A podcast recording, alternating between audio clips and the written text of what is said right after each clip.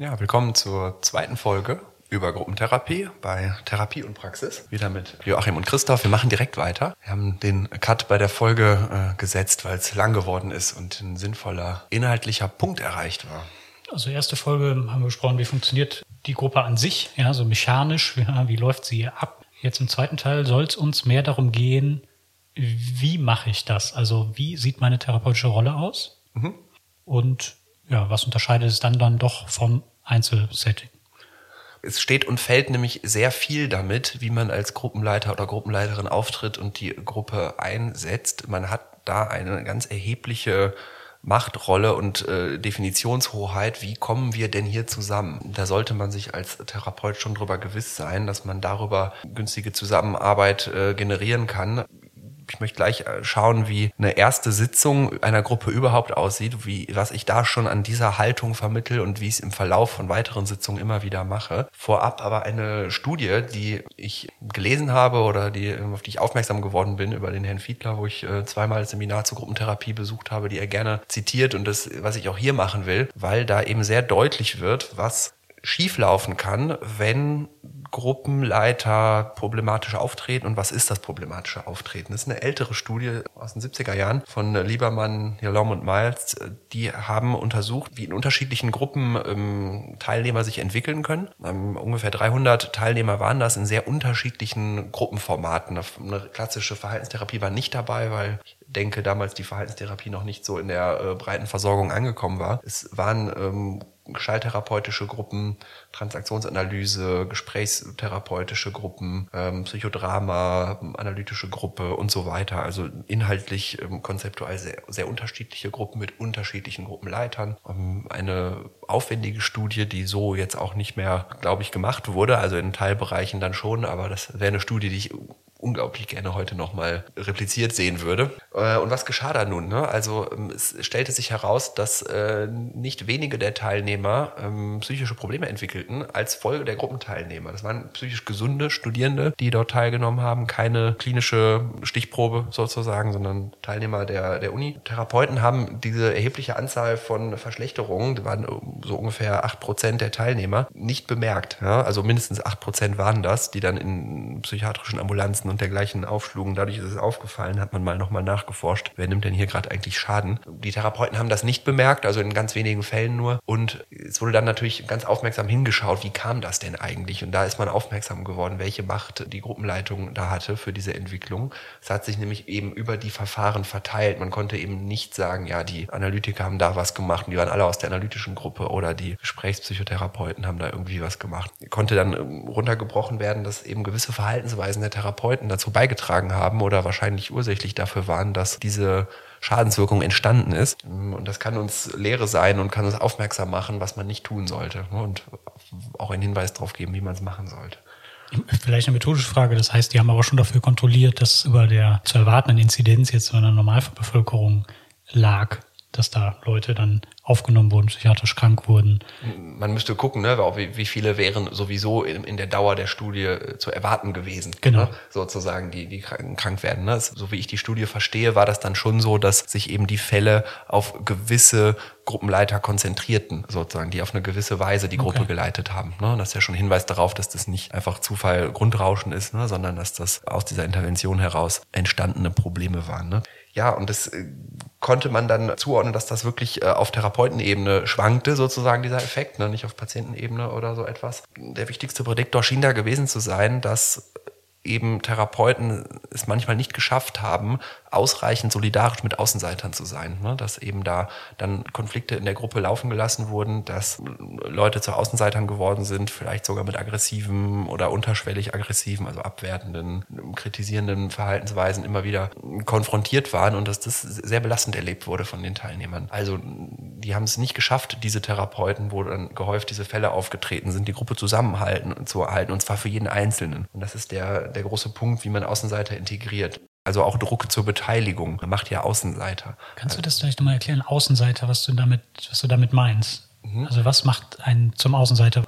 Nicht gemeint ist damit, dass jemand irgendwie unangepasst ist oder ein bunter Vogel sozusagen, der irgendwie in seiner Art ähm, aus der Reihe fällt, der auffällt, ne, der vielleicht einen besonders derben Humor hat oder der aus einer anderen Ebene, der sich besonders schräg anzieht oder sowas. Ne? Das kann durchaus ähm, einfach eine Variante sein und der ist in dieser Rolle, in dieser Art Teil der Gruppe.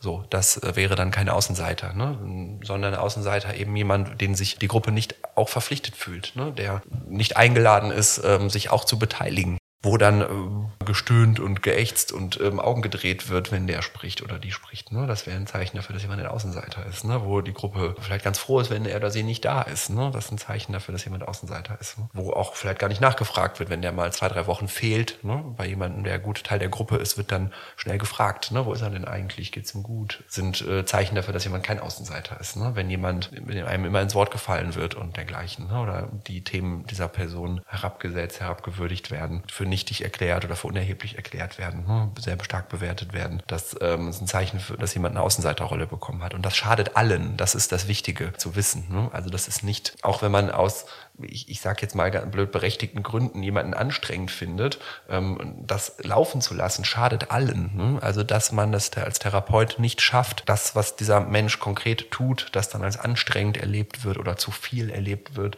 ähm, auszuhalten, zu integrieren, ne? gut das, was dahinter abgeht, für gut zu finden. Und wenn das der Therapeut nicht vermag, dann ähm, ist ja die, das Okay da für die Gruppe, sich diesen Menschen noch etwas vorzunehmen. Ob das jetzt sehr offen abläuft oder verdeckt, ist ja dann noch eine, also vielleicht nicht so wichtige Frage. Ne? Ähm, aber der Mensch und die andere Gruppe wird es ja sehr klar spüren. Ne? Und da als Therapeut sehr aufmerksam zu sein und sehr klar auch zugunsten dieser Person zu intervenieren ne? und immer wieder dann auch notfalls gegen den Gruppentrend dominant zu sein ne? und freundlich zu sagen, ich möchte hören, was ähm, Herr sowieso zu sagen hat. Ne? Bitte erzählen Sie weiter.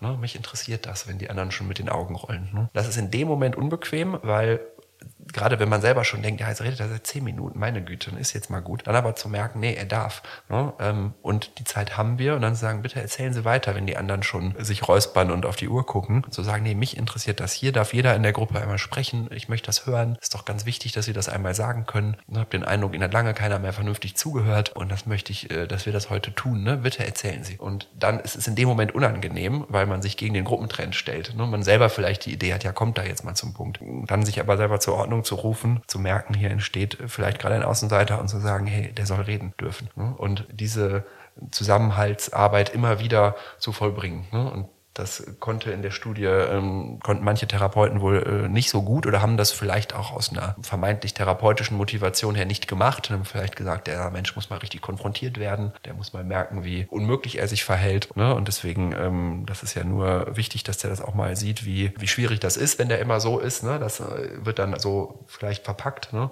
Halte ich für sehr ungünstig. Das scheint auch hier in der Studie so aufgetaucht zu sein. Ne? Also ähm, es wurde dann gefragt, was war denn besonders gut? Ne? Also es haben Therapeuten gemacht, die, wo das besonders gelungen ist. Ne? Das ist dann so der, der gegenteilige Effekt. Was ist wichtig dafür, für diese Gruppenleiterrolle? Möchte ich vorstellen und ähm, auch zeigen, wie ich das äh, bei einem allerersten Gruppentermin, wenn eine Gruppe neu zusammenkommt, mache. Ähm, weil ich viel von dieser Haltung und diesen Werten, die ich da ähm, für wichtig halte, da schon vermittel. Also da sollte man sich als Therapeut auch nicht scheuen, Farbe zu bekennen, was wichtig ist. Ne? Und das, was ich jetzt vermittel, ähm, auch so zu betonen. Das kommt in aller Regel gut an bei Patienten. Also nicht überstülpend, so muss das ja alles gesehen werden, sondern mein Menschenbild ist folgendes. Und deswegen arbeiten wir in der Gruppe so und so. Das darf man so sehen, man darf das teilen und ähm, muss es aber nicht. Ne? Also diese Haltung würde ich immer einnehmen. Ne? Ja, und dann spreche ich eben ne, und sage das auch beim ersten Termin. Ne, wir kommen hier zusammen in der Gruppe, weil psychische Störungen oft einsam machen und darin viel Leid liegt. Ne? Man den Eindruck hat, man wird nicht verstanden, keiner kann in meine Welt eintreten, ähm, die anderen verstehen mich nicht. Und hier die Erfahrung zu machen, doch, man wird verstanden. Ne? Man ist gemeinsam dabei, man hält zusammen. Das ist der Wert der Solidarität, das versorgt das Bindungsbedürfnis und das macht gesund. Ne? Das sage ich so. Ja, also wenn du die Gruppe öffnest, quasi, genau. wird das erzählt. Genau, das sage ich. Ne? Und sage, deswegen machen wir Gruppe. Und gleichzeitig sind ihre Lebenswelten, ihre Probleme individuell. Die sind nicht alle gleich. Es gibt gemeinsame Linien und so sind auch Menschen mit unterschiedlichen Diagnosen hier. Und sie werden merken, dass sie sich möglicherweise viel zu erzählen haben und viel zu teilen haben. Auch wenn jemand mit einer sozialen Phobie hier ist und jemand anders mit einer MS-Störung, kann es sehr ähnliche Bedingungen des Aufwachsens gegeben haben. Ne? Oder sie erleben sich immer wieder in ähnlichen Beziehungsmustern, in ihren romantischen, partnerschaftlichen Beziehungen. Da werden sie Gesprächsthemen finden, ganz über die Diagnosen hinweg. Und dennoch sind ihre Situationen individuell und deswegen arbeiten wir im Einzelfokus. Wir gucken uns ihre ganz individuelle Situation, ihre Beschwerden, ihre Wünsche ganz genau an und deswegen machen wir Einzelfokus. Die anderen sind dabei, weil ähm, die ihnen helfen können aus ihrer Lebenswelt, aus den Dingen, die die schon geschafft haben, wie die die Welt sehen, Fragen zu stellen, Beratung zu formulieren. Da haben die anderen dann auch äh, ihre Rolle, aber wir arbeiten deswegen im Einzelfokus. Das ist etwas, was ich am Anfang sage, ne, was ich auch immer mal wieder sage, so über die Monate verteilt. Es schadet nicht, das nochmal zu hören. Ne? Und das ähm, bespreche ich am Anfang, also wenn ich ein Vorgespräch habe, sage ich es da und ich sage es dann nochmal, wenn die Gruppe startet. Ich stelle den Ablauf auch kurz vor, so wie ich es in der ersten Folge gemacht habe und dabei immer wieder Haltung vermitteln. Ne? Ich sage also Fragen, wir fragen erst und wir beraten dann. Warum machen wir das? Weil es übergriffig ist und wütend machen kann und verletzen kann, wenn man beraten wird, ohne dass man das will und ohne dass das Problem verstanden wurde. Ne? Jemand kommt und sagt, du musst nur mal kräftig auf den Tisch schauen bei deinem Chef. Kann wohl nicht wahr sein, dass er so mit dir umgeht. Wenn noch nicht verstanden wurde, warum mir das vielleicht schwerfällt, auf den Tisch zu hauen und warum ich, welche Erfahrung ich mit diesem Chef habe, wie geht der um mit Leuten, die auf den Tisch hauen? Ne? Oder welche Erfahrung habe ich mit Autoritätspersonen im Allgemeinen? Welche Ängste weckt das in mir? Wenn das alles noch nicht verstanden ist und jemand kommt und sagt, du musst nur mal auf den Tisch hauen, dann ist das sehr übergriffig ähm, und deplatziert Ne? Und das würde nicht passieren, wenn erst einmal Fragen gestellt wurden. Deswegen Fragen zuerst und dann wird beraten. Also Empathy first, Coaching second. Das ist so die schlichte Formel. Sage ich auch. Also Ratschläge sind Schläge, äh, kennen Sie ja vielleicht. Das stimmt auch, wenn die Ratschläge ungefragt sind, wenn die komme aus einer Lage, wo mein Problem noch nicht verstanden wurde, wo ich den Eindruck habe, jemand spricht sehr aus seiner Welt zu mir, dann sind Ratschläge Schläge. Ne? Wenn jemand aber aus meiner Welt zu mir spricht, sich auf meine Welt eingelassen hat, ich gesagt habe, ähm, Mensch, sag mir doch mal was dazu und ich den Eindruck habe, mein Problem wurde gut verstanden, dann gibt's ja nichts Besseres als eine gute Beratung, das sage ich auch. Ne? Also deswegen dieser Ablauf, sich in einer wohlmeinenden, solidarischen Gruppe über die Themen des Lebens, die uns belasten, über Symptome und ähm, biografische Erfahrungen zu beraten, ist doch wunderbar. Ne? Und das macht gesund. Ne? Und, aber die Reihenfolge muss stimmen. Ne? Das sind Punkte, die ich immer wieder vermittle. Also ruhig Haltung einnehmen und ruhig die Patienten schulen in dieser Haltung. Das kommt gut an, ne? wenn man es nicht sagt, alle müssen das so sehen oder sowas, ne? sondern ähm, diese Erfahrung habe ich gemacht und ich glaube, das tut uns gut oder so. Ne? Also erst verstanden zu werden, dann beraten zu werden. Da sage ich jetzt nicht, ne, wir hatten eine andere Meinung, sondern ich sage, so, so sehe ich das und so arbeite ich und sie werden sehen, dass es ihnen gut tut. Ne? Und dann spricht der Erfolg für sich. Ne? Also da kann man ganz entspannt sein. Das muss keiner in dem Moment schon so komplett teilen. Und deswegen sage ich auch, dass sich keiner beteiligen muss, weil ich glaube nicht, dass das gesund macht, sage ich. Ne? Ich glaube, wir haben alle genug äh, Druck und Konformitätserwartungen und Autoritäten, die irgendwas von uns wollen und so weiter.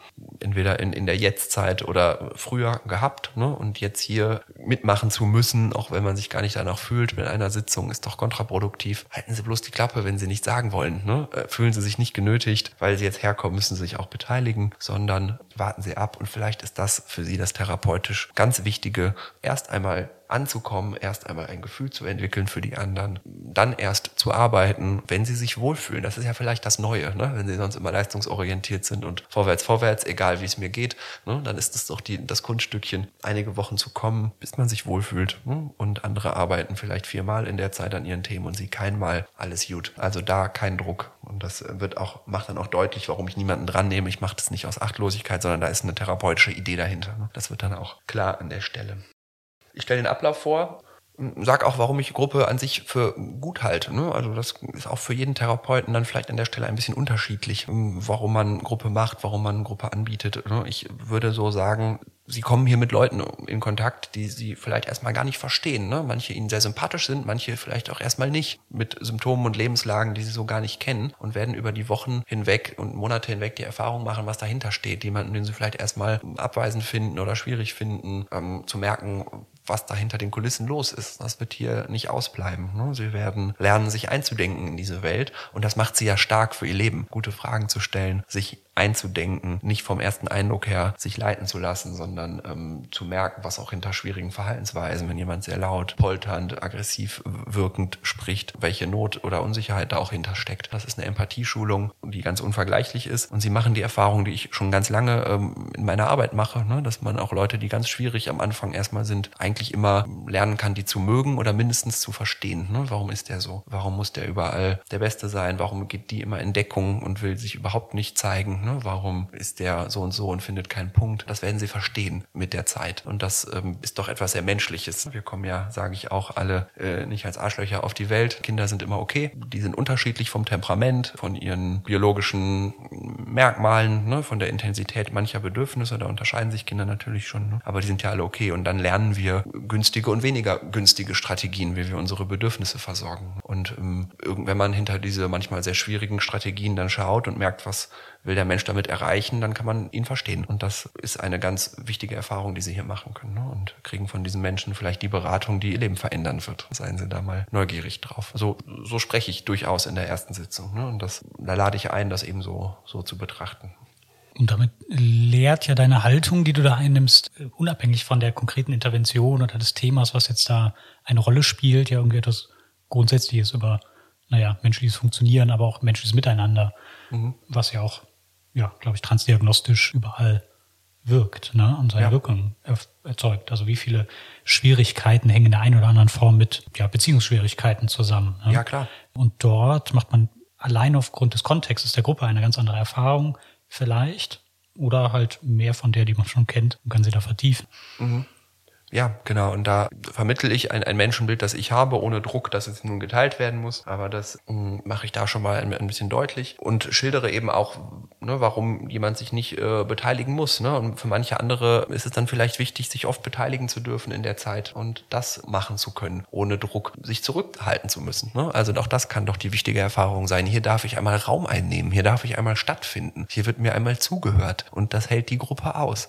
Andererseits, die Gruppe hält aus, dass ich mich einmal eine ganze ganze Weile nicht beteilige, dass ich erstmal gucke, vorsichtig bin, das ist okay. Das ist dann doch auch die wichtige Erfahrung. Und mit der Zeit mache ich die Erfahrung, die Leute bringen sich eben gerade wegen dieser Haltung ein. Kurzfristig kann man immer gewinnen, jemanden dran nehmen oder so. Langfristig macht man sich selbst die Gruppe kaputt, denn die Angst bei den anderen steigt. Also da ist einer vielleicht dabei, der durchaus dann sagt, ja, okay, gut, dass ich heute mal drangenommen wurde. Ne? Das ist nicht immer direkt die Katastrophe für diesen Menschen, der dann vielleicht sagt, ja, okay, dann war okay, dass ich heute gesprochen habe. Und dann denkt man als Therapeut, ja, war doch gar nicht so schlimm, dass ich ihn drangenommen habe. Langfristig hat man nur Probleme damit, weil die anderen Angst bekommen. Ne? Oh Gott, nächste Woche werde ich drangenommen. Ne? Also es ist, dieses Werkzeug ist im Raum, jemanden dran nehmen, ne? ähm, gar nicht mitbringen. Es ist nicht nötig. Die Leute werden sich einbringen. Wenn die Gruppe gut ist, dann kommt es von ganz von selbst. Man hat mehr Themen, als man behandeln kann. Das ist eher so rum das Problem. Ne? Also so die Haltung, manchmal muss man Menschen zu ihrem Glück zwingen, das entspricht jetzt nicht deinem Nein. Menschenbild. Ne? Man kann immer schauen, wenn jemand sich zurückhält und regelmäßig nicht einbringt, ist es natürlich wichtig, das im Blick zu haben. Ist das aus einer Angst, aus einem Misstrauen, Überforderung, das kann ja ähm, alles sein. Das zu thematisieren gehört aber ins Einzel. Man hat ja die Möglichkeit, den Menschen eins zu eins zu sprechen, vor der Gruppe, nach der Gruppe, im Einzelgespräch und dann im Blick haben.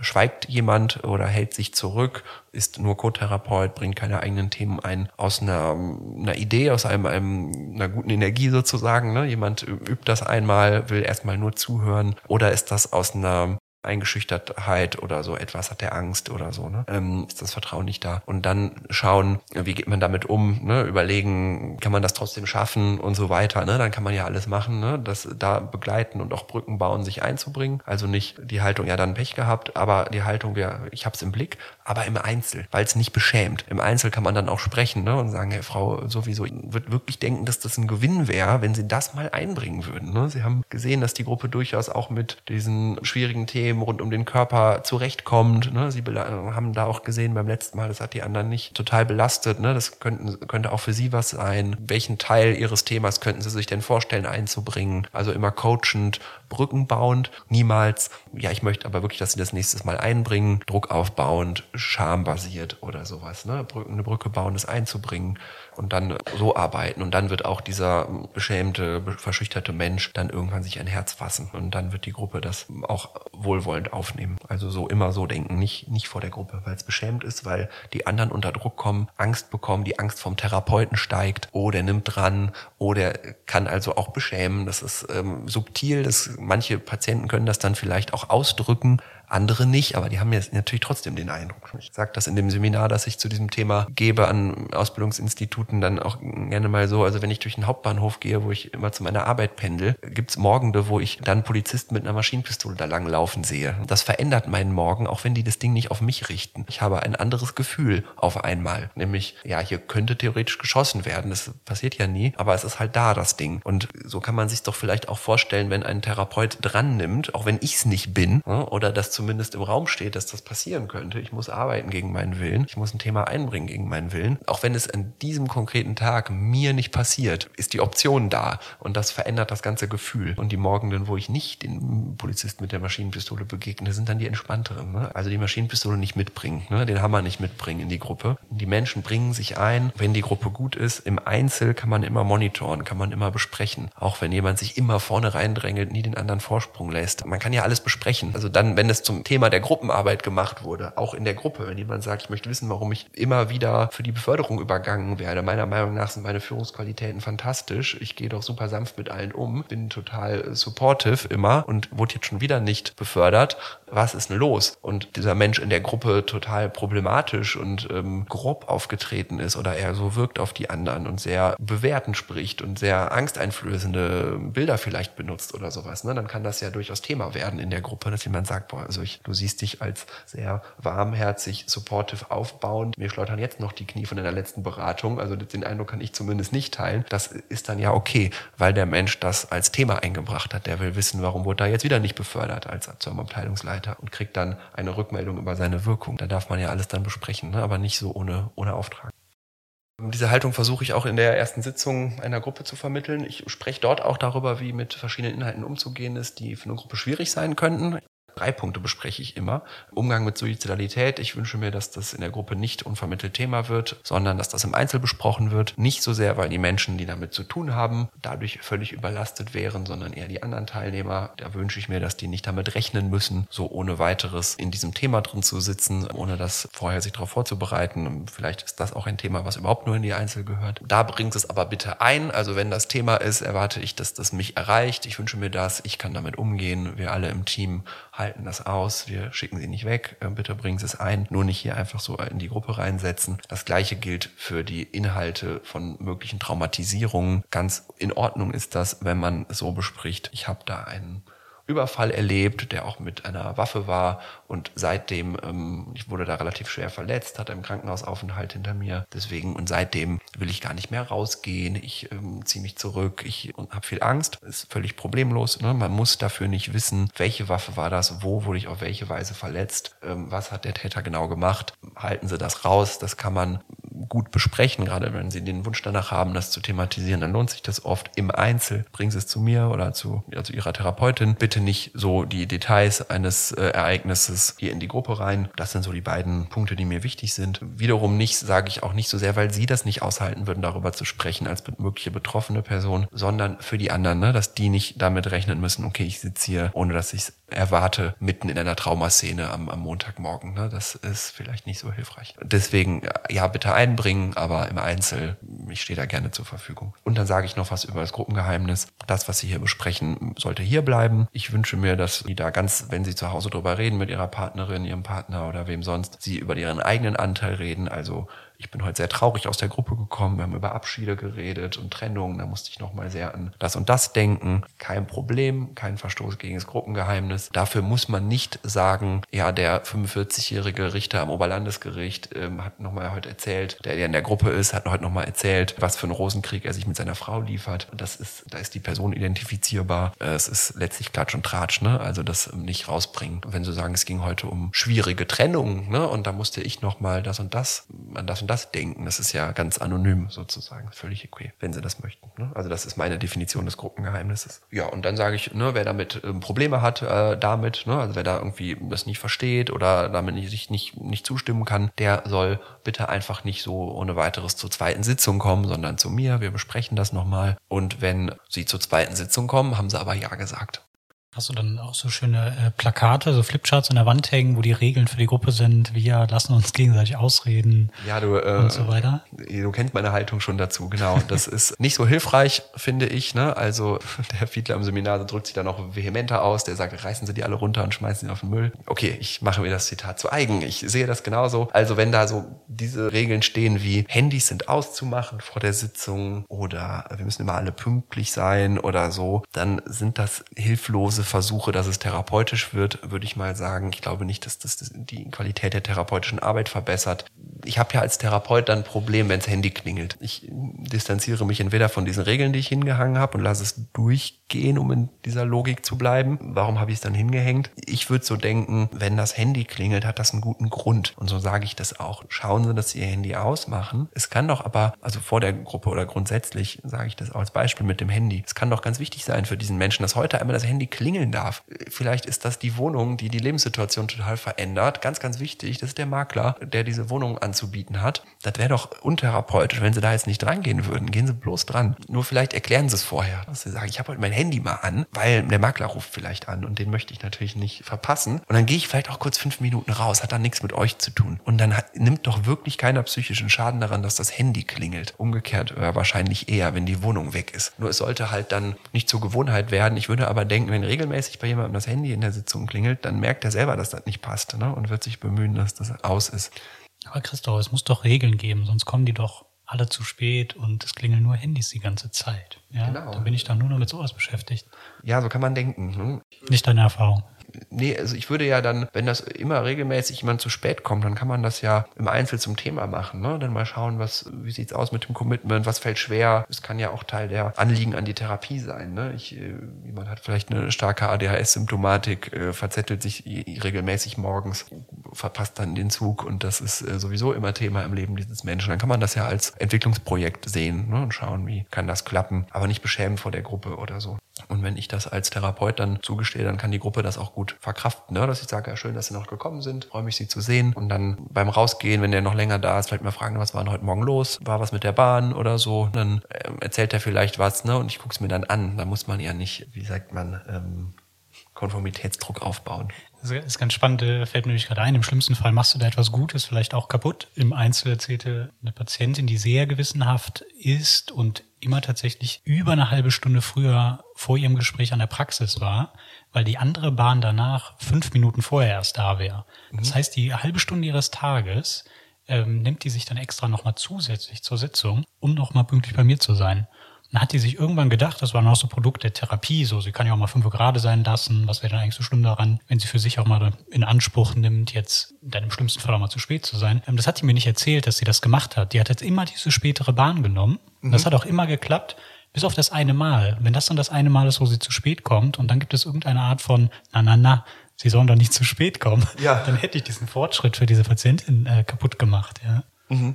Ähm, fällt mir da gerade noch mit ein. Also ja. Im schlimmsten Fall macht man so was Gutes kaputt, ja. Ja. Ja, und die Idee, dass Patienten da äh, irgendwie zu erzogen werden müssen und so weiter, das ist ähm, mir an der Stelle fremd mindestens das vor der Gruppe zu machen. Also ich habe jetzt direkt zwei Kollegen im Kopf aus der Suchttherapie, die noch sagen, ja, das ist ja auch die Sucht, da steckt sie ja drin. Ne? Also irgendwie ja Absprachen egal, unpünktlich, früher gehen, gar nicht kommen, bla bla. Ne? Also wenig Verbindlichkeit, Verlässlichkeit, dadurch sich selber und die eigene Arbeit eigentlich nicht ernst nehmen. Das ist ja durchaus wahr. Also mein Ziel wäre schon, dass Leute pünktlich da sind und mir das alles ist ja nicht alles egal. Die Frage ist doch, was für eine Idee hat man, wie der Mensch funktioniert und daraus folgt ja auch, wie reagiert man dann darauf. Ne? Ja, es muss therapeutisch bearbeitet werden und nicht durch irgendeine Regel erzwungen werden. Genau, ne, weil das klappt dann so lange, wie die Regel durchgesetzt werden kann, nur weil ich irgendwie Macht über diesen Menschen habe und wenn ich das dann nicht mehr habe, dann äh, wird es auch zu nichts führen. Ne? Also der Mensch muss selber irgendwie in die Entscheidung kommen, ich will pünktlich sein, weil es für mich wichtig ist. Ja. Ich möchte diesen Ort für mich ehren, letztlich, so darf man sich etwas äh, pathetisch ja vielleicht ausdrücken. Ich möchte mir das halten, ne, diesen Raum selber geben und auch in diese Rolle den anderen gegenüber kommen, dass ich da respektvoll auftrete und dazu gehört halt Pünktlichkeit, nicht als, als einziger Marker, aber es ist doch einer mal, wo ich mal anfangen kann. Also dieser Prozess muss dahinter stehen und ich kann jetzt nicht nur sagen, ja, ähm, Sie müssen pünktlich kommen, sonst gibt es einen bösen Blick von mir. Das ist ja Institutionendenken. Den Prozess dahinter sollte man anschauen. Ja kennen wir ja aus der Schule, ne? Ich hatte eine Lehrerin, die hat mich, wenn ich zwei Minuten zu spät kam, hat die die Tür zugemacht und dann kam ich nicht mehr rein. Mhm. Ja, das war einer von diesen wie ist das, Naturwissenschaftsräumen, wo man von außen nicht einfach reingehen kann. Mhm. Man muss die bis zur Pause warten, ja. Ja. Hm, weiß ich nicht, ob das so hilfreich war für mich oder für die Gruppe. Ja, und so ist jetzt die Gruppe aufgesetzt quasi. Ne? Also ich habe diese Dinge vermittelt zum Thema Gruppengeheimnis, Umgang mit äh, Suizidalität und ähm, Traumainhalten. Das ist mir wichtig einmal zu erwähnen. Zu Punkt zwei könnte man ja auch sagen, naja, macht man da nicht etwas, macht man da nicht Angst vor etwas? Ja, das könnte man sich ja fragen. Also macht man Suizidalität dann nicht zu einem Problem dadurch, dass man sagt, darüber sprechen wir hier in der Gruppe nicht, weil es zu einem Problem werden könnte. Wir sprechen über Traumainhalte nicht. Also Inhalte, gut kann man schon sagen, dass man da nicht, wie sagt man es immer auf Englisch, sagt man nicht grafisch wird, also mhm. nicht äh, quasi Details benennt oder so etwas. Aber warum nicht auch über Suizidalität, wenn die denn da ist, lebensmüde Gedanken, mhm. auch in der Gruppe sprechen? Verstärkt man da nicht quasi irgendwie dieses, okay, das darf nicht sein? Ja, finde ich eine facettenreiche Frage. Ähm, je nach Gruppe, je nach Zusammenhalt und was man dann so Abgrenzungsfähigkeit nennt, ohne es immer weiter so zu definieren eigentlich, ne? aber nach Abgrenzungsfähigkeit der Leute würde ich denken, kann das auch Thema sein. Meine Sorge wäre da, dass Patienten sich verantwortlich fühlen oder also ich müsste, es müsste dann deutlich zu dem Ergebnis führen, dass klar ist, dieser Mensch tut sich jetzt nichts an. Ich weiß nicht, ob das ein Prozess ist, der in die Gruppe gehört. Also ob das, das ist ja eine, eine, eine Sorge, die ich haben kann, die ich im Einzel mit dem Patienten habe, ne, dass ich dann damit auch letztlich umgehen muss in meinem Berufsbild, dass sowas passieren kann und da meine, meine Haltung zu brauche. Ich weiß nicht, ob das so in die Gruppe gehört, weil einfach der anderen Teilnehmer sich, glaube ich, nicht so routiniert damit beruhigen könnten wie ich, weil das wahrscheinlich das erste oder einzige Mal ist für Menschen, dass die mit jemandem nahe zu tun haben, wo man sowas vermuten muss. Und das kann belastend sein für die anderen so würde ich denken. Muss man nicht ohne Auftrag quasi zum Thema der anderen dann machen. Ja, sich damit also so, so, so denke ich jetzt. Ne? Also es ja. muss, äh, muss ja für den Menschen die klare Einladung da sein. Bitte besprechen Sie das, bitte bringen Sie es ein. Ja. Ich erwarte, dass Sie das einbringen. Ich baue Ihnen jede Brücke, die Sie brauchen. Ich will es erfahren. Wir können, ich höre mir alles an. Ich will, dass Sie am Leben bleiben und so weiter. Das muss ja völlig klar ankommen. Und dass das dann aber zu mir gebracht wird. So, ja. ne? dass das in meinen, meinen Kopf kommt. Ne? Das muss nicht unbedingt in die Köpfe aller anderen. Und die müssen halt wissen, dass ich als Gruppenleiter das gut im Blick habe und dass es keine Angst gibt, bei keinem Beteiligten sich da an mich zu wenden. Und dann können alle auch entspannt die Gruppe besuchen von Woche zu Woche. Und die müssen dann auch nicht warten bis zum nächsten Einzel, was dann vielleicht eine Woche später ist, sondern kommen einfach danach zu dir. Notfalls so. Dann haben ja. die da halt irgendwie einen sicheren, genau. sicheren genau. Anker, ne? Genau. Ist nicht so, ich darf mich damit nicht zeigen, nur halt im Gruppensetting passt vielleicht nicht so gut rein. Noch zum, zur Schadenswirkung in Gruppen. Also was nun wirklich ungünstig ist, das ist ein Handout, was ich in dem Seminar, was ich in der AVT und der RAP und anderen Instituten gebe, immer austeile und Punkt für Punkt durchgehe, weil es wichtig ist, eben nicht Feindseligkeiten durchgehen lassen der Teilnehmer untereinander, Abwertung, Augenrollen, also dass man einer zum Außenseiter wird. Ich muss dieses Verhalten der anderen nicht thematisieren, so lassen sie das sein, ne? so, so nicht. Aber ich über den Menschen, der dort vielleicht zum Außenseiter wird, mit dem solidarisiere ich mich notfalls gegen den Gruppentrend. Dadurch zeige ich, dieses Augenrollen passt nicht oder dieses äh, demonstrative äh, aus dem Fenster gucken. Ich möchte das hören. Ich will, dass er sprechen kann. Hm, also da ganz klar Haltung beziehen. Äh, konkretes Beispiel, hm, ein äh, Patient tatsächlich bei mir in der Gruppe hm, war sehr weitschweifig so in dem, was er erzählte. Es war quasi bei Punkt eins, hat ein Thema eingebracht, wollte das besprechen, war dann sehr weitschweifig. Ein anderer Patient fing an, sich zu räuspern, ja. Und so, so sehr affektiert. Mhm. So, was machst du? Ich halte das aus und halte meine Aufmerksamkeit auf den Patienten, der spricht Ich muss ja, wenn jemand waldschweifig ist, nicht besonders stark nonverbal reagieren mit Nicken und mm, mm, paraverbale Verstärkungen machen. So, das muss ja nicht sein. Ich kann ja relativ still sitzen und das aushalten und sagen, ja, bitte, bitte erzählen Sie das. Das klingt doch anstrengend, klingt doch belastend. Das klingt so, als hätten Sie da ganz lange schon ganz viel Ärger gesammelt, wenn es jetzt darum geht oder ganz viel großen Kummer über dieses Thema und aushalten. Ne? Wenn jemand wirklich einfach redet, was ist der Schaden, wenn jemand mal 20 Minuten redet? Äh, wir haben doch die Zeit. Also letztlich soll es dann sein und vielleicht ist genau das der totale Durchbruchmoment, total wichtig für diesen Patienten, dass ihm jemand einmal 20 Minuten zuhört. Das ist ja nun nicht so viel, das ist eine verlängerte Tagesschau, das kann man schon mal schaffen. Und vielleicht ist das doch eine Erfahrung, die der seit Jahren nicht mehr hatte. Wie toll das ist für den Menschen in dem Moment, dass das einmal ausgehalten wurde. Und der Therapeut das erlaubt hat und eingeräumt hat. Und das war doch vielleicht etwas, wo er sich, was er sagt, das war total wichtig in meinem Tagesklinikaufenthalt und keinen strafenden Blick in Richtung des ungeduldigen Mitgruppenteilnehmers mhm. und kein, kein Fingerzeig auf das nicht vorhandene Poster. Wir hören einander aufmerksam zu oder so genau. etwas. Ganz von selber durch meine Haltung das äh, vermitteln, das war jetzt okay, das interessiert mich. Genauso wie jemand weitschweifig sein darf, darf jemand schüchtern sein oder zurückhaltend sein. Auch das ist okay. Und interessant wird's natürlich an der Stelle, wo jemand das zum Thema macht. Boah, ich werde irgendwie gemobbt auf der Arbeit, die wollen gar nicht mehr mit mir reden, die ich komme nicht gut an und so weiter. Ne? Wenn das so dann dann mal als Thema eingebracht wird von diesem weitschweifigen Menschen oder dem Menschen, der viel redet. Weitschweifig ist ja schon wieder eine Diagnose so zur Bewertung, ne? Die, von dem Menschen, der eine Viertelstunde geredet hat. Wenn der dann sagt, ja, ähm, ich weiß irgendwie gar nicht, alle sind immer so genervt von mir, dann wird es natürlich spannend. Und dann ist ja auch der Auftrag da, das zu besprechen. Ne? Und dann wird der Mensch das aber auch gut abkönnen, weil er ja eine, eine Rückmeldung sich gewünscht hat ne? und das nicht als Bewertung oder Abkanzelei erleben wird, sondern als hilfreich, wenn, das, wenn man das schafft, in gute Worte zu verpacken. Und dann kann es ja auch sehr aufwärts gehen. Und vielleicht kommt da so ein Auftrag bei rum aus so einer Sitzung. Boah, Leute, äh, jetzt wo ihr mir das so rückgemeldet habt, fällt mir das auch auf. Ich rede immer so viel, weil ich das irgendwie wichtig finde und dann alles irgendwie unterbringen will und es nochmal genau erklären möchte. Und jetzt habe ich von euch allen gehört, äh, dass euch das nervt. So, lasst doch mal äh, vielleicht eine Verabredung treffen, vielleicht mit meiner Hilfe kommt dieser Auftrag zustande, dass ihr irgendwie mir ein Handzeichen gebt, wenn es euch zu viel wird. Und ähm, da, das wird dann auch nicht als beschämend erlebt, wenn er dann wieder mal ein Thema einbringt nächste Woche, redet viel und dann gehen da so drei, vier Hände hoch oder das verabredete Zeichen wird gemacht, dann merkt er ja, oh, jetzt haben alle verstanden, was ich sagen will. Jetzt könnte ich eigentlich aufhören zu reden. Und ich muss nicht noch zehn Minuten Beispiele liefern. Okay, das ist dann ja die Lernerfahrung, die es braucht, dass dieser Mensch etwas sozialverträglicher wird. Aber nicht ohne Auftrag einfach bewerten, dass er viel redet, sondern vielleicht gibt es da ja einen Auftrag zu holen. Und dann merkt er, ah, guck mal, nach ungefähr dem Punkt hat eigentlich jeder im Raum verstanden und jetzt höre ich auf. Und äh, er macht die Erfahrung, dass er außerhalb der Klinik oder der Praxis, dass es damit viel besser geht. Und das ist doch ein wunderschönes Erlebnis.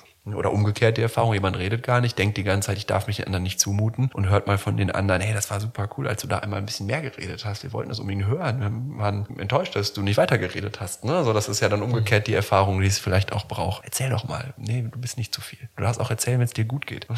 Raus damit. So, ne, das ist ja dann die umgekehrte Erfahrung, ne, dass das andere ähm, auch freut, wenn es mir gut geht. Wow, nie gehabt das Gefühl vielleicht oder sehr lange her.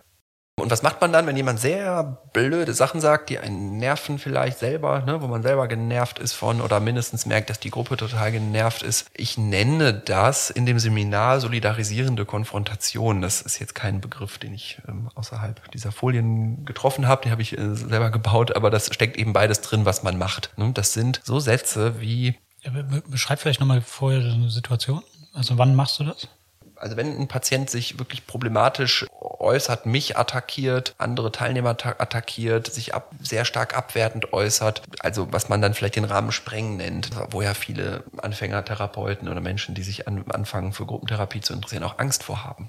Also so Sätze wie, was ist das für ein Scheiß hier? Oder diese ganze Scheißgruppe hilft mir überhaupt nicht. Oder dergleichen. Ne? Ähm, in dem Seminar gucke ich da verschiedene Beispiele auch durch, wo man erstmal denkt, scheiße, was mache ich jetzt? Ne? Ich kann das nicht einfach so stehen lassen. Ich will ja nicht einen Außenseiter schaffen und sagen, Herr Müller, das geht ja wohl mal gar nicht. Sagen Sie sowas nicht. Ne? Dann ist der nämlich der böse Junge und das soll er nicht werden. Und ich bin ja in der schönen Klemme. Ne? Und da empfehle ich so einen Dreischritt, wie man es schafft, dass das problematische Verhalten markiert wird und der Mensch aufmerksam wird, was da vielleicht problematisch dran ist und er gleichzeitig als Mensch, als Person aber nicht zum Außenseiter wird, weil ich auch nicht dran glaube, dass sowas aus bösem Willen gemacht wird, ähm, passt einfach nicht in mein Menschenbild, ne? sondern das ist ein sehr ungünstiger Versuch, ein Bedürfnis zu versorgen. Und wenn jemand sagt, was ist das für ein Scheiß hier oder was ist das für ein Scheißgruppenangebot, dann erst einmal primär zu hören. Das greift ja auch Elemente der gewaltfreien Kommunikation auf oder auch der Schematherapie letztlich. Ne? Auf der Ebene äh, tut sich da ja nichts. Ähm, immer erstmal so zu hören, welches Bedürfnis steckt dahinter und das gut finden zu lernen.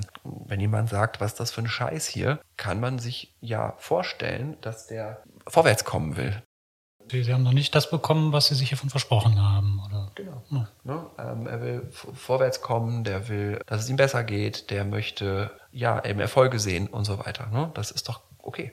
Und ähm, was kann man noch gut daran finden, an dem, was er da macht? Ne? Man kann zum Beispiel doch so denken, der schafft es, seinen Unmut zu äußern. Ne? Bei vielen Patienten, die vielleicht zum Somatisieren neigen, ist das doch ein äh, großes Therapieziel, ne? dass die ständig angepasst, schweigsam ihren Bedürfnissen gegenüberstehen ne? und dann alles in sich reinfressen und dann über Rückenschmerzen und andere Symptome ihre Bedürfnisse verwirklichen, was ja nun nicht günstig ist. Da ist jemand, der kann das sagen. Hey, ähm, das ist doch super. Also das entdecken lernen, ne? das ist klasse.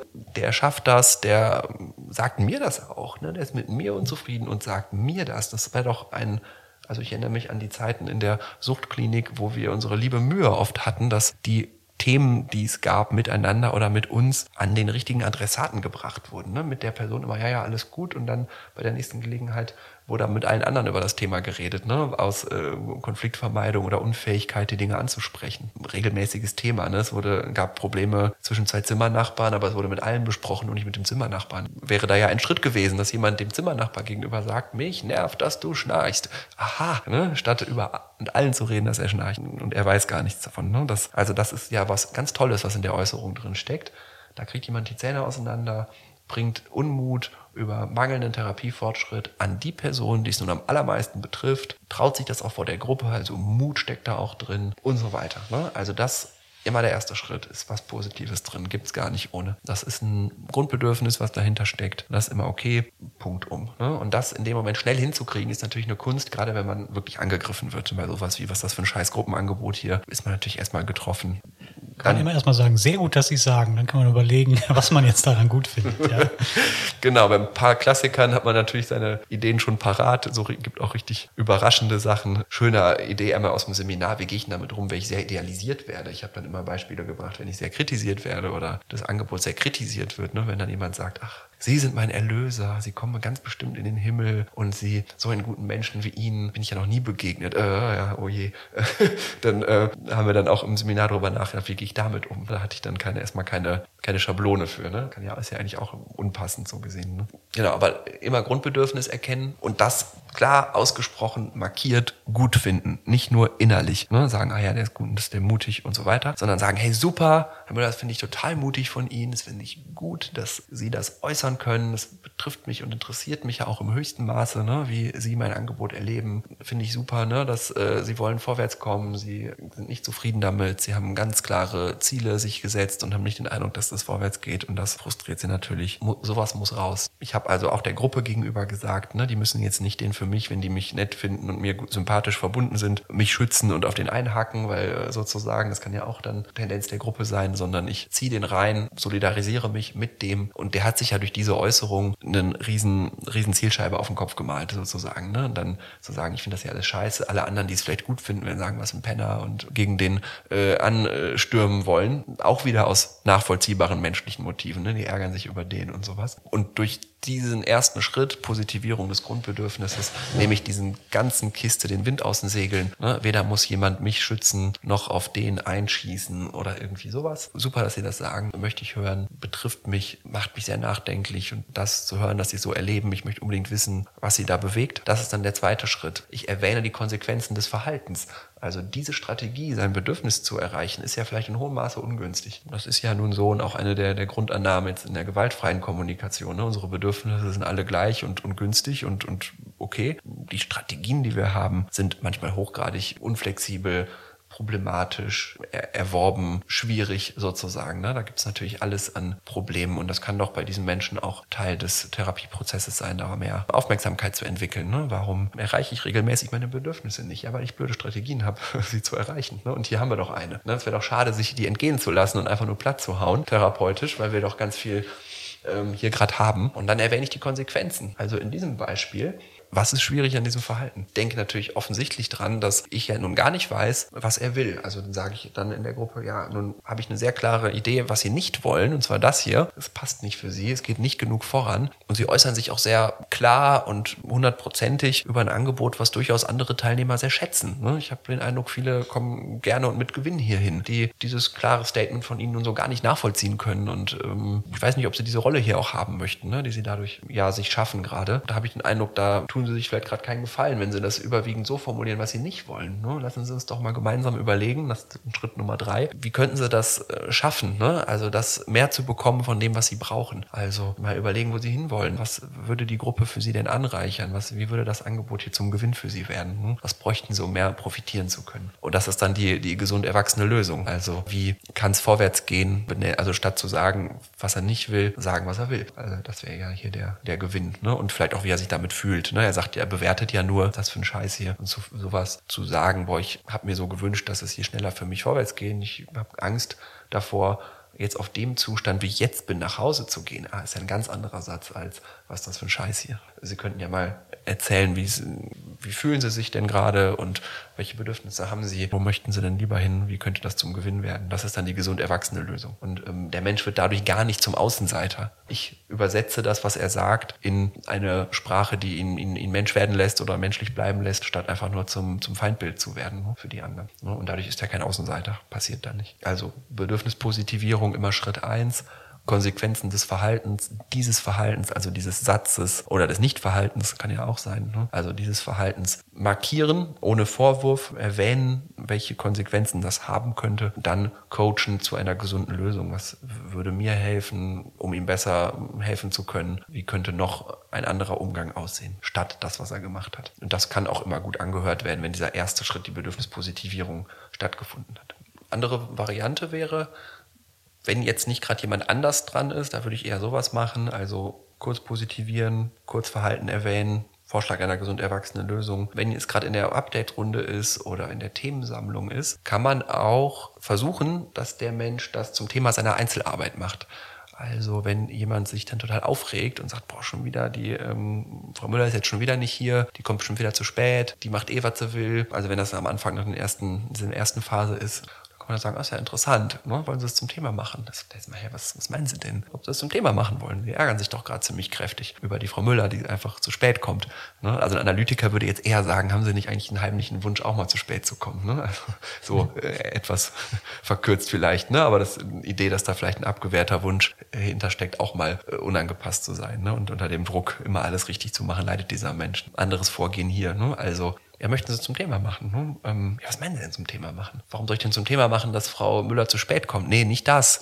Ähm, die kommt einfach zu spät. Ne? Also die ist jetzt hier oder nicht hier. Das ist ja nun Frau Müllers Thema. Aber Sie haben doch ein Thema damit. Ja, was meinen Sie denn damit? Ja, Sie ärgern sich doch gerade tierisch, weil Sie die Erwartung rausgebildet haben, dass alle pünktlich zu sein haben. Deswegen ärgern sie sich gar nicht. Die habe ich ihnen ja gar nicht vorgegeben. Ich habe nicht die Erwartung, dass alle pünktlich kommen müssen. Aber sie haben die doch.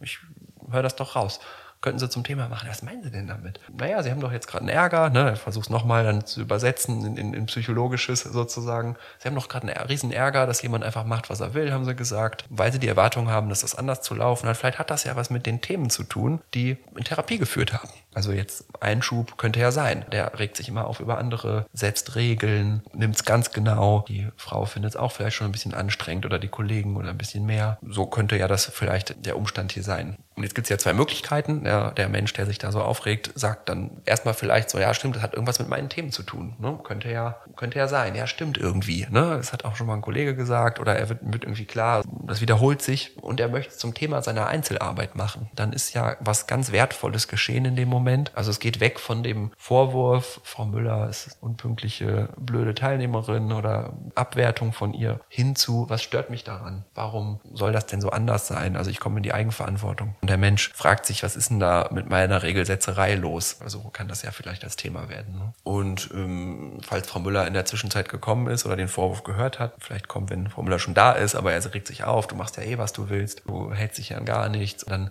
wird Frau Müller in dem Moment auch merken, weniger geht es um ihr zu spät kommen, sie wird nicht abgewertet, sondern der Herr hat ein Thema mit Regeln setzen und sie wird sich auch nicht mehr angegriffen fühlen. Also äh, wenn man das so als ein gegeneinander lässt, dann wird sie sich natürlich angegriffen fühlen. Wenn er aber sagt, ich möchte zum Thema meiner Einzelarbeit machen, weil es mit meinen Therapieanliegen im Zusammenhang steht. Ich reg mich auf über Verhalten anderer Leute, ich verteufel die und, und reg mich dann auf über die. Das ist mein Thema. Dann merkt Frau Müller natürlich auch sofort, es geht gar nicht um sie, es geht um ähm, ihn ne? und seins.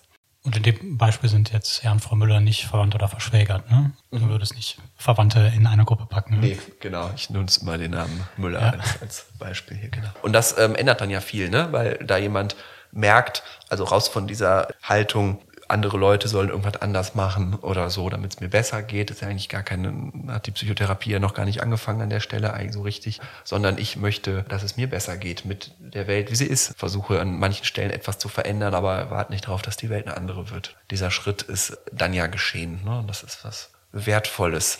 Und der Konflikt zwischen den beiden ist entschärft.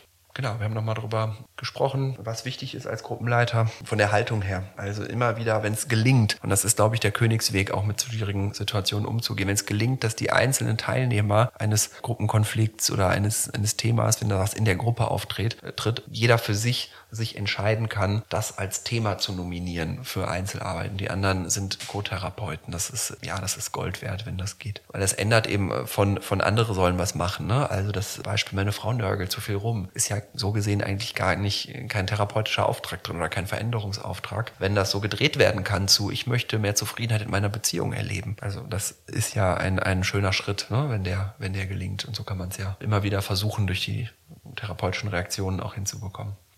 Kommt daraus nicht auch, um jetzt nochmal auf die Haltung zurückzukommen, dass man sich viele Probleme eigentlich erst zu Problemen macht, weil man eben vielleicht eine, naja, mehr wahrscheinlich implizit pädagogische Haltung hat. Mhm. Also ich mache Menschen jetzt zu irgendwie einer Vorstellung, wie ich denke, wie Menschen zu sein haben.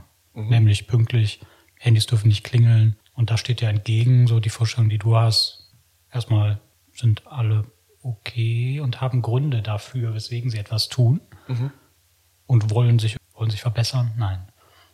Ja, denen geht's in, in erster Linie geht's denen selber am schlechtesten damit. Also wenn jemand immer Außenseiter wird oder weil er ein bisschen anstrengend ist oder zu viel redet, dann kann man sagen, ja, wir haben jetzt hier als Gruppe, die zuhören müssen, ein, ein Leid daran. Ne? Aber das allergrößte Leid hat auch dieser Mensch, weil er es nicht auf dem Schirm hat, weil er es nicht anders kann.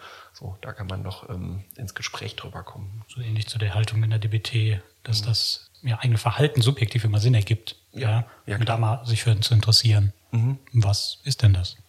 Zusammenfassend würde ich sagen, gute Gruppenleitung zeichnet sich dadurch aus, dass die Patienten selber entscheiden dürfen, ob, wann und wie sie mitarbeiten. Schweigend verändern ist erlaubt, also es muss keiner sich einbringen. Es kann im Extremfall jemand 20 Mal kommen, kein Thema einbringen und hat sein Leben verändert. Also das darf sein und ist definitiv möglich. Solange man als Therapeut eben im Blick hat, ist das aus Ängsten Eingeschüchtertheit. Wenn das nicht der Fall ist und jemand sagt, ich komme einfach nur, das ist mein regelmäßiger Check-up hier, ich komme nochmal meine Themen dran, ich erinnere mich nochmal an das, was mir wichtig ist und dann geht er wieder wieder, dann ist das wunderbar okay und ich muss hier nicht unter Druck gehen, weil äh, mich unter Druck setzen, weil da jetzt irgendwas nicht regelgerecht in meinem Kopf äh, regelgerecht läuft.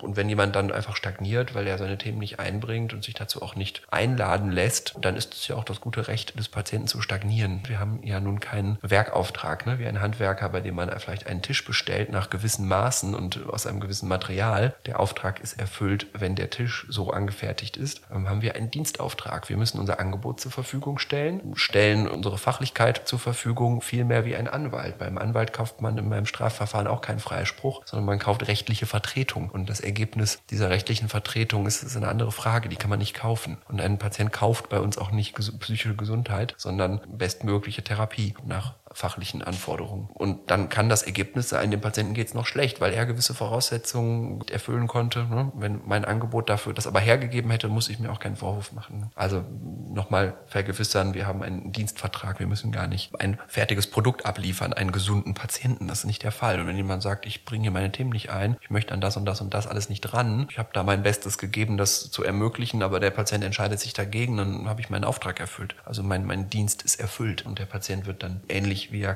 kam, die Therapie wieder verlassen. Ne? Er wird auf einer anderen Ebene was gelernt haben, aber seine Symptome sind noch da. Dann habe ich aber nichts falsch gemacht oder meinen Auftrag durchaus trotzdem erfüllt. Gibt mir die Möglichkeit, viel gelassener zu sein. Ja, und das ist jetzt die Theorie, das ist auch bei mir nicht immer in jedem Fall ganz so komplett äh, schon immer angekommen. Also da gibt es sicherlich auch mal Nöte noch, ne? äh, dass man doch vielleicht denkt, habe ich, hätte ich mal oder müsste ich noch. Ich versuche hier die Haltung zu vermitteln, die, denke ich, hilfreich ist. Und mit dem geringen Druck wird dann interessanterweise die Bereitschaft, sich einzubringen, viel größer. Also langfristig hat man ganz, ganz viel davon, wenn man es auch mal aushält, dass keiner sich einbringt, wenn das immer auf freiwilligen Basis läuft, immer einladend ist und man so auf diese Weise arbeitet, dann erlebe ich sehr aktive Gruppen, sehr viel Vertrauen in der Gruppe, wo Leute wirklich ganz kraftvoll gesund werden. Und gerade wenn man noch Einzeltherapie dabei hat, ist das das Format der Wahl, glaube ich.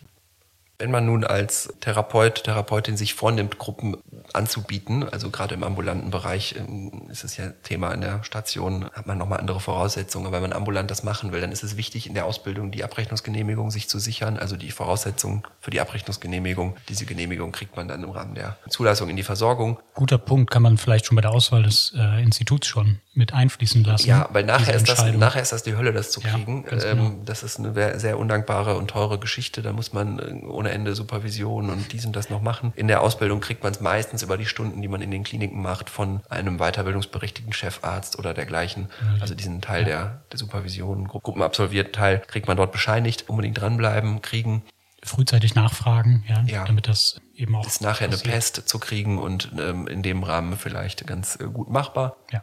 Vernünftige Ausbildungsinstitute haben das aber auf dem Schirm und haben auch die theoretischen Inhalte so gestrickt, dass das hinhaut, also dass man da genug Stunden hat. Ähm, dann kann man ambulant eine ganze Menge äh, Sonderformen auch wählen. Also äh, man kann zum Beispiel mit zwei Leuten äh, Gruppe machen, zwei Therapeuten und dann bis zu 14 Leute in die Gruppe packen. Das ist ja auch mal ein schönes Format, ein spannendes Format. Man kann auch Probatorik in der Gruppe machen.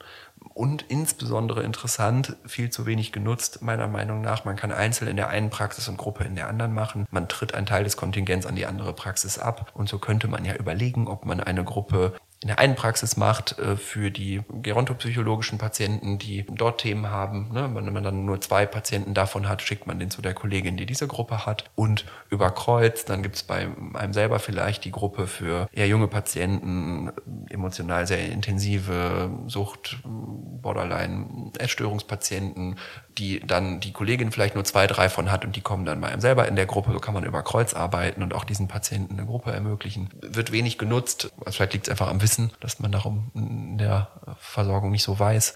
Ja, das so- sollte man, glaube ich, mehr nutzen. Inhalt dieses ganzen Podcastes ist die Kurzzusammenfassung von einem Seminar, das ich äh, regelmäßig gebe. Also wer dieses Seminar besucht hat, wird vieles wiedererkennen. Wer es noch besuchen wird, wird zu diesem Punkt ähm, die Hälfte der Inhalte ungefähr kennengelernt haben. Äh, zu jedem der Punkte gibt's Übungen, vertieftes, äh, Fallbeispiele. Also das wird einfach nochmal ein bisschen ausführlicher geschildert. Hier jetzt in zwei, drei Stunden gesprochen, was da eben zwei ganze Tage ist. Ne? Das ist ja etwas ähm, im Schnelldurchlauf und man kann zu jedem der Punkte noch mehr sagen. Also das so einmal als, als Einordnung. Ne? Das ist ein äh, Seminar, wo dann auch Selbsterfahrung stattfindet. Wenn es gut läuft, habe ich den ganzen Inhalt mit den Übungen in einem reichlichen Tag dann durch und den zweiten Tag überwiegend Zeit für Selbsterfahrung. Wenn das am zweiten Tag noch so vielleicht ein, zwei Stunden ein paar Sachen zu besprechen sind und dann geübt wird. Also ich mache dann Gruppe, so nach genau diesem Konzept mit den Themen der Leute, die da sind. Ist dann im Ausbildungskontext sehr spannend, dann in einer ganz großen Gruppe zu arbeiten, viel größer als Patienten, wo ja maximal neun Leute im Raum sind, mit plus dem Therapeuten dann zehn, sind es dann da irgendwie 25 oder so. Ne? Das ist dann nochmal eine andere Spirit irgendwie, aber geht auch gut und total wertvoll, dieses Konzept einmal selber zu erleben. Ne? Man kann immer viel, viel Theorie hier hören so und, und Haltung hören, ne? aber das zu erleben, wie geht man es an, wie, wie ist der Spirit, wenn sowas klappt, wie kommt die Gruppe zusammen, das lohnt sich, das einmal zu erleben.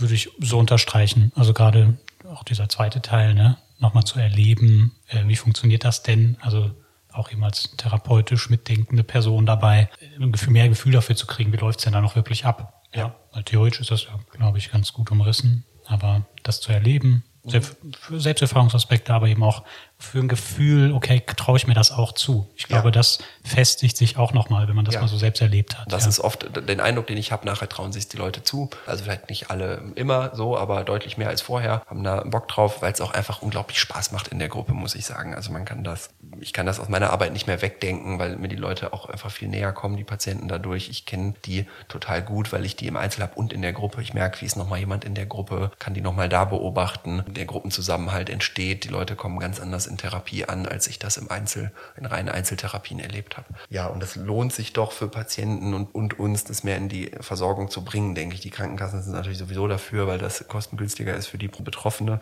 Aber auch inhaltlich macht es total Sinn.